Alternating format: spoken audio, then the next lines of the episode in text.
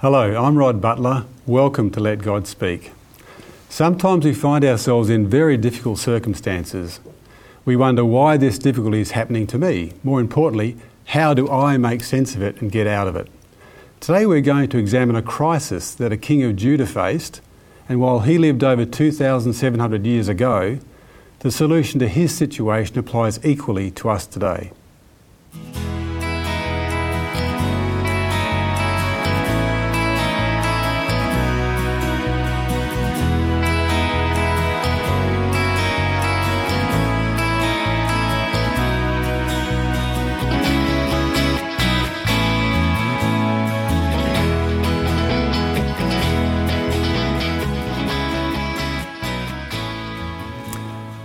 On our panel today, we have Rosemary Malkovich and Stephen Groom. Hello. And before we start our discussion, can we bow our heads and let's pray? Gracious Father, as we open the Bible, the Word of God, we ask, please, for the Holy Spirit to give us understanding and open our minds to the truth it speaks. We pray in Jesus' name. Amen. Amen. Well, after King Solomon died and Rehoboam, his son, took the throne, the 12 tribes of Israel split into two nations. Ten tribes in the north were called Israel, and the two tribes in the south were called Judah. And while both tribes, they all were descendants of Jacob, uh, their history was far from harmonious. And we have the story today where the Bible records that the kings of Israel were evil and the kings of Judah were a mixture of good and evil. Today we're going to discuss one of those kings, King Ahaz. Mm. So let's get started. Rosemary, who was King Ahaz? Well, let's read 2 Kings chapter 16 of verse 2, and that will give us a bit of an opening of who he is. 20 years old was Ahaz when he began to reign, and reigned 16 years in Jerusalem, which meant he died at 36 and did not that which was right in the sight of the Lord his God, like David his father. So Ahaz had a good father, his name was Jotham. And, and of Jotham, it is recorded in 2 Chronicles 27 6, he prepared his ways before the Lord. So Jotham had set a good example, but Ahaz chose to be evil and to do the things that God said not to do. And the funny thing is that Joth- um, Ahaz's son went on to be Hezekiah, who once again was a good son, mm. a good uh, king, and did God's will. So Ahaz is that little evil in between. Mm. And Hezekiah's son was Manasseh, who was extremely evil. Extremely evil. Isn't it very common how the children rebel against their parents? So mm. if they're evil, they become good, and if they're good, they choose to be mm. evil. So Stephen, what were some of these activities that uh, Hezekiah, that Ahaz got involved in that were so bad? Okay, for, to answer that question, I'd like to go to Second Chronicles, chapter 28, verses 2 and 3. It's where it records the um, acts of the kings. And it says in verse 2 that he walked in the ways of the kings of Israel and made molten images for Baal. Baal is the word that means Lord, and it's associated with the pagan kings around Israel and Judah. And it says in verse 3 that um, after several things, that he, after the abomination of the heathen, he also burnt his children in the fire. So he actually mm. sacrificed his children to the gods of the pagans. And um, he also led the entire kingdom of Judah away from God into evil. So this shows us that a leader can have a detrimental mm. effect on a nation, mm. not just a, a, nation, but also a spiritual leader with a church. Mm. Yeah, yeah. And particularly in this case, it was yes. uh, a very bad effect. Rosemary, did Ahaz have any excuse for his evil? I mean, was he unaware of what he was supposed to do, what his behaviour was supposed to be? Well, once again, let's turn to the Bible. In um, Isaiah chapter 1, it says that when Isaiah was made a prophet by God, there were a number of kings that he served as a spiritual counselor for. Um, there was Uzziah, who was Ahaz's grandfather. There was his father Jotham. There was um, Ahaz himself and his son Hezekiah. And so, no, he was not without excuse. God had his prophet right there working with him in his kingdom, in his city, and he was very much aware of, of Isaiah because he had been involved in his grand, grandfather's reign and his father's reign. And so he rebelled against God, went into apostasy of his own choice. Did, um, did the children of Israel, the children of Judah, know what the outcome of apostasy would be, Steve? They should have. Um, in, in Deuteronomy chapter 28, Deuteronomy means the second giving of the law. Chapter 28 is a chapter on the blessings for obedience and the curses for disobedience. Half of the chapter, the first half, looks at what the blessing will be if you shall, and I'm reading verse 1 if you shall listen diligently unto the voice of the Lord your God to observe and to do all his commandments which I command you this day. And so the blessings are given, but most of the chapter from verse 15 on are the cursings that are given if you uh, do not follow the Lord. Um, so this blessing comes from serving the Lord with joyness and gladness of heart. But one of the um, blessing, oh, sorry, the curses in verse 48 and 49 is that the Lord will make the enemies come against you and defeat you in war. And this is certainly what was happening to Ahaz as he went away from God. Yeah, well, just touching on that point, a national crisis had developed in Judah. Rosemary, can you give us the background to this, uh, this calamity? Well, basically, Ahaz had walked away from God, turned his back deliberately on God. He's chosen to do that. And God removes his protection. If we don't want God looking after us and we don't want to follow God, God says, okay, I'll just stand back, let you do your own thing, and we'll see what happens. But if God, of course, knows what's going to happen. And in 2 Chronicles 28, 17 and 18, if we go there, um, it says, For again the Edomites had come and smitten Judah and carried away captives. The Philistines also had invaded the cities of the low country and of the south of Judah. So the Edomites are coming from the south, the um, Philistines are coming from the southeast, uh, southwest, and then also on top of that, he's got Israel, his kindred, siding with Syria and coming from the north. And so he's basically being surrounded by other nations who are coming to him at, in war. So things are not looking so good for Judah at this time. So, as, as a nation, they basically had trouble all the way around, Yes. and Because God was, not, imminent. God was not protecting them because they had rejected God. Stephen, how did Ahaz react to this situation, these developments? Uh, it says in um, Isaiah 7, chapter 7, verse 2, that his heart was moved. Um, it was a desperate situation. He was in a panic, humanly speaking, and uh, he had to make a choice on the best course of action to take. But um, not only Ahaz, but all the people were afraid. And um, they, tr- they trembled at the thought of their im- imminent destruction. And he thought the only hope was to appeal uh, to the help of the enemy of Israel and Syria, which was the Assyrians, which is a crazy thing. Terribly crazy. Yeah, the enemy of my enemy is my enemy. Um, so, what did God do? How did God deal with this? Or did God deal with this? What do you think, Well, Rosemary? well, God did. God took the initiative and sent Isaiah to meet with Ahaz to give him a message. And the message was wonderful.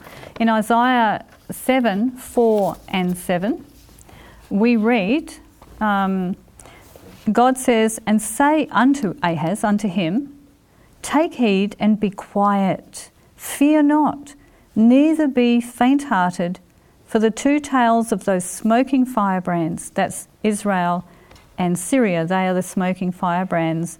That's in verse 4. And then he says in verse 7 Thus saith the Lord God, it shall not stand, this um, conspiracy against him, neither shall it come to pass. So God is there trying to encourage Ahaz to trust in him because he will take care of it. Unfortunately, Ahaz chose to not accept God's offer of help. From what Ahaz was looking at, from a physical perspective, what he was being told from the prophet didn't make a lot of sense. True, but if you trust God when God says something, He can work miracles, what seem like miracles to us, but to God it's just everyday work. Yeah, And He can do marvellous things that we never expected. that's a good point. Stephen, how do we bring this home trust today? we face crises, how do we get to see the divine perspective rather than what we see around us and react, react humanly to it? Yes, uh, the, the initial response of the flesh, isn't it, to meet fire with fire, so to speak? But um, as he is told in, in verse 4, to take ha- heed and be quiet is also reflected in Psalms, and actually books have been written about this, you know, seeking the, the quietness of God. And that is in Psalms 46, verse 10. It says, Be still and know that I am God. Hmm. I'll be exalted among the heathen. When we seek for God, then He begins to act. Hmm. And also from there we go to Isaiah 30, same book, and verse 21. And what happens when we are quiet and we're seeking God in a, an attitude of prayer? It says, And your ears shall hear a word behind you saying, This is the way, walk ye in it. And when you turn to the right hand and when you turn to the left. So when we seek after the Lord and be quiet, we can hear the still small voice telling us how to get out of the trouble. And uh, on the opposite end, the wicked like to make, have you noticed they like to make their lives a continual noise so that they cannot hear that, that small voice? I actually myself like where Jesus said in John 14 27, He said, Peace I leave with you. My peace. My peace I give unto you. Not as the mm. world giveth, give I unto you.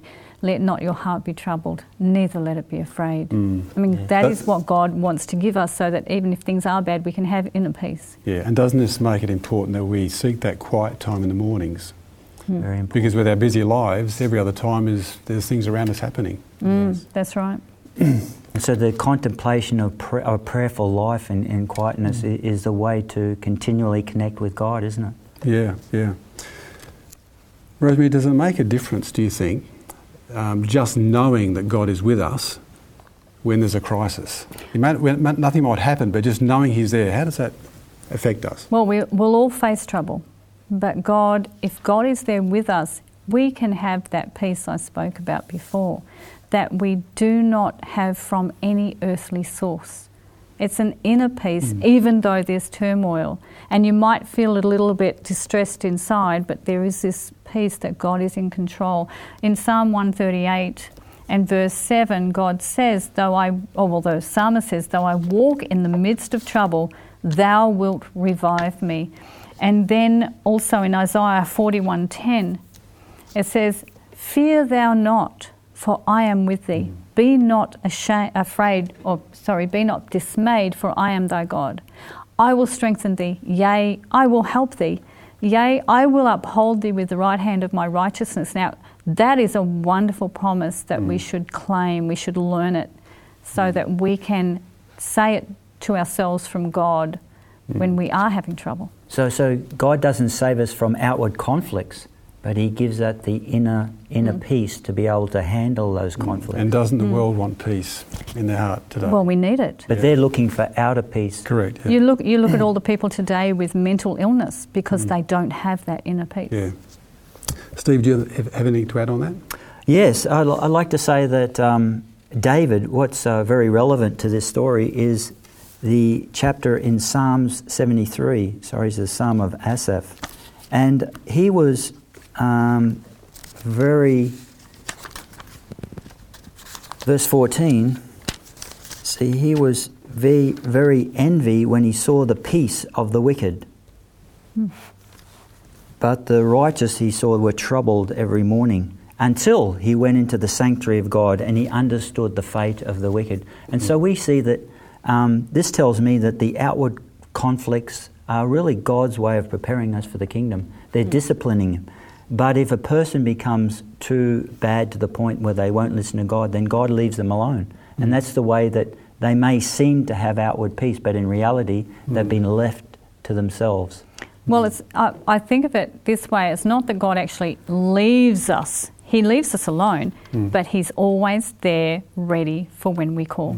God, God respects our opinion. He respects our choice. Hmm. If we want to go off and do the wrong thing, God says, "Well, okay, I can't, I can't be involved." But He's still there. He's still there, He's still but there He ready. lets us do what we want to do because it's our choice, Yeah. and the consequences are also ours. That's so right. the troubles we have are really, mm. I see it as a blessing in that they're preparing us for the kingdom of God. Yeah.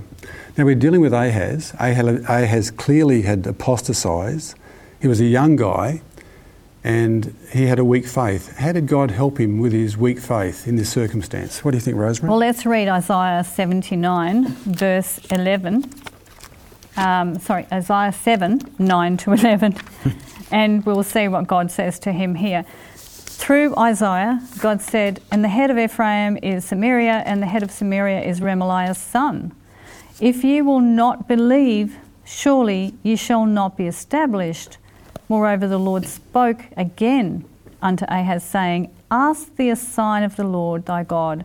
Ask it either in the depth or in the height above. So God is giving him an open invitation to ask for a sign that God will help him. He's asking, he's trying to build his faith. You ask for a sign, I'll give you a sign so you can be sure that I'm going to do what I say. And trying to get his trust. Mm. So let's just recap then. We've got a young king. He's doing his own thing. He's forgotten about God. He's apostatized. There's calamity all around the nation, which he's, he's caused it. But God, in His mercy, comes to him and says, gives him a direct message just, it's okay, just trust and believe in me, and you'll be okay. And just to help your faith, ask for anything you want as a sign, and I'll do it for you. And it was anything. Yeah, as big There as you like. There was no limit to what he was allowed to ask. So this is incredible. Stephen, what massive sign did he ask for? The amazing thing is that um, he, verse 12 says, "I- Ahaz said, I will not ask, neither will I tempt the Lord. Amazingly, he did not ask for a sign. And um, he reasoned that if God gave him a sign of his own choosing, then he would be obliged to follow it. It seems that he was so set in his course to be to rebel against God that it wouldn't have helped anyway. And he was set on his own course for rebellion. Yeah, the, the word stubborn comes to mind. I'm doing my way regardless. My way or the highway. My way So, or so the this highlights the, the destructive power of how sin can affect Mm. us and our, our refusal to listen to God's reasoning. It distorts our thinking, our morality, and our judgment. Yeah. And he made a bad call. And, and we must remember that God is wanting to save us for our own good. I mean, it was in Ahaz's best interest to listen to God. yeah. So, That's so Rosemary, right. what did he do? What was the action he took? Uh, well, let's go over to 2 Kings 16 and uh, we'll find out what he did over there. 2 Kings um, 16, verse 7. And it tells us there, more, for so it was, um, for so it was that the children of Israel had sinned against the Lord. No, I think I've got the wrong verse there. 16, I'm in the wrong chapter. Uh, here we go. So Ahaz sent messengers to Tiglath-Pileser, who was the king of Assyria, saying, I am thy servant and thy son. Come up and save me out of the hand of the king of Assyria and out of the hand of the king of Israel. Rise up against, uh, which rise up against me. So instead of turning to God for the help that God is graciously offering, in- including a sign if he wants it, he goes to Assyria, the barbaric, ferocious Assyrians who were coming through the world at that time with the most horrible abominations against the people. And he turns to them, the arm of man, to help him in his fight with Israel and Syria. And so the king of Assyria, Tiglath-Pileser, he says, "Fine, no worries. I want to get rid of the Assyrian, the uh, Syrians anyway, and so I've got my excuse." So he came down and did it. And the, Syri- the Assyrians were, as you say, they were ruthless. Every Mm. spring they'd go to war. They would they would skin History's- people alive. Yeah, history says the corpses were piled up. They were very, very feared, and that's who he went to, which is amazing. Yes. It's pretty easy to look back at Ahaz and think, man, he blew it. What an opportunity he lost. Um, but again, let's bring this home to us today. Um, will we have the faith to trust in God when we have crises and we have advice on what to do that, that goes in the face of what we think we should be doing, humanly speaking? Yeah, uh, just an interesting point about that. There's a parallel in Jesus' time, um, two supposed enemies, the Jews and the Romans.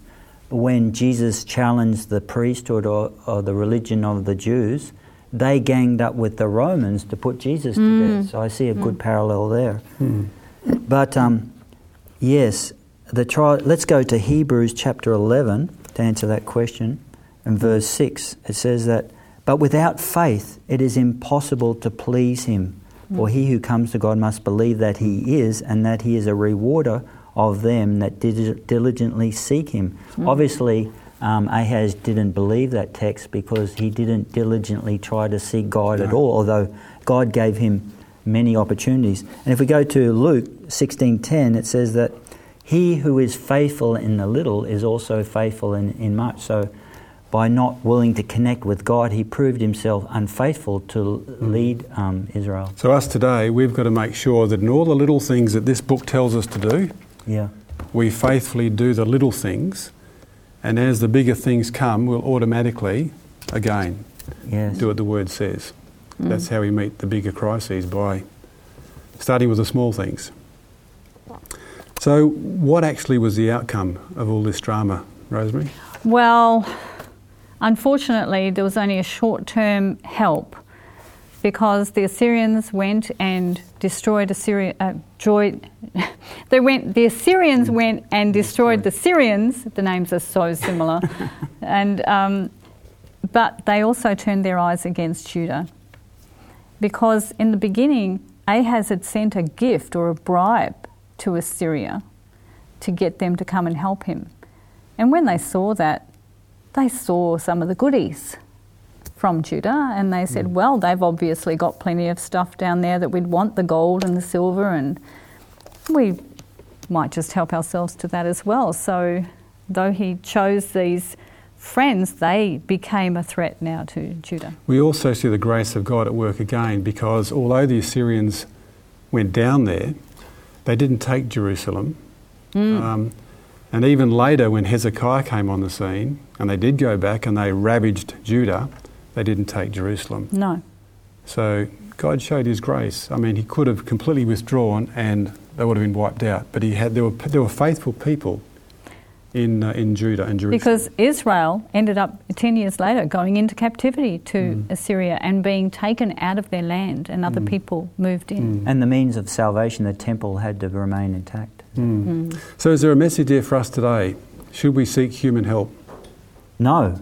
God was giving his message to Ahaz um, through his servant Isaiah Trust not in the arm of flesh, but trust in the Lord.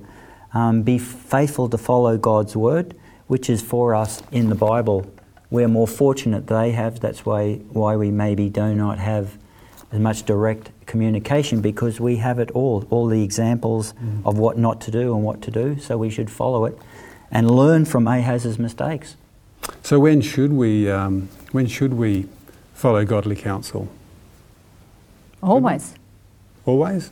Godly counsel, yes. But how do we know it's godly? Because we, the people that we go to for it, plus do they live by this word? Yeah, so sometimes when there is no godly people, then we should say no to other people. And there's examples in the Bible of when you know great prophets and people have had to do that. Hmm. Trust in the word before you trust in the flesh of arm. Proverbs eleven fourteen, it says, "There is safety in a multitude of counsellors, or thereabouts." Hmm. So we've got to make sure if we take human advice, that the people we take that advice for are connected with the Lord. And we know that Rehoboam, the son of Solomon, took counsel from really bad people and he got the country split. Yep. So, Just a question on signs. I know this is a bit of a hot, hot topic. Ahaz was given, he was offered a sign. Uh, anything you like, just to show that I'm going to do what I said, says God. What about us today? If we put it on the other foot, should we be asking for signs?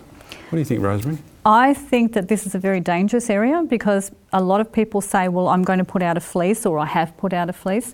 Fleeces can be very dangerous because they get the idea from Gideon in the book of Judges. And when God told Gideon to do something, he wanted reassurance that that's what God wanted. And so he put out a fleece, a literal fleece, two different times. Now, with Gideon, he was going on what God told him to do and he wanted reassurance about it. But when people put out fleeces today, they put it out to get direction because they don't know what to do. And that's where the devil can come in and really put us onto the wrong pathway. So going putting out fleeces is very dangerous. It's the word of God that we should be going to. We don't have an Urim, we don't have a Thummim, we don't have prophets like they did in the old days. But we have the word of God freely available. Jesus said to the Pharisees the sign that they needed as to whether he was the Messiah was in this book. Mm. And they knew it and they should have found it. And so that's where God's sign is for us. That's where His leading is. He said, I will instruct thee and teach thee in the way that thou shalt go. I will guide thee with, thine eye, with mine eye. So that is in here. And, and Jesus called the, the Jews an evil generation. Yes, because they wanted an a evil sign. and adulterous generation seeketh for a sign. and They wanted a sign, and who do they have amongst them? The very the Messiah. Messiah. Yeah. The Word of God. Mm. The one that this was pointing to. And they refused it because it didn't go with what they wanted. Yeah. And we've got to be careful with that with fleeces too. We do. Does God allow us to experience um, crises today, Stephen? Oh, certainly. Um, the key can, word is does He allow? He does allow it. Um, and the word crisis actually comes from the Greek word crisis for judgment, because of judgment in the world that we have to go through crisis. But we can see from the story of Ahaz that he was set in his own course and did not, not want anything to distract him. God had used the crisis to get attention away from his downward path, but he didn't listen. The last church before Jesus comes, called the Laodicean um, church, also meaning the people being judged, um, described in Revelation 3:19, it says that as many as I love, I rebuke and chasten. So as I said before, outward troubles may be a sign that God is disciplining you or preparing you for the kingdom. So they, they should not be seen as necessarily a bad thing. And um, James 1, verses 2 to 4, uh, James also confirms as He says, My brethren, count it all joy when we fall into different temptations, knowing this, that the trying of your faith works patience, but patience must have a perfect work and, an entire wanting nothing. So we can see that these trials are good. Yeah, and uh, it, draw, draw, it draws us to repent of our, mm. um, our situation. Yeah.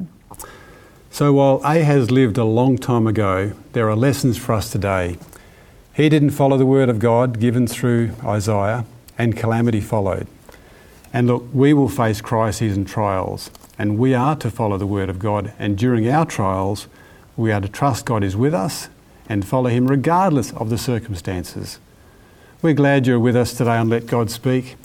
You can watch any past program on our website, 3abnaustralia.org.au. Teachers' helps can be downloaded from there. You can email us on lgs at 3abnaustralia.org.au. Do join us again next time. God bless.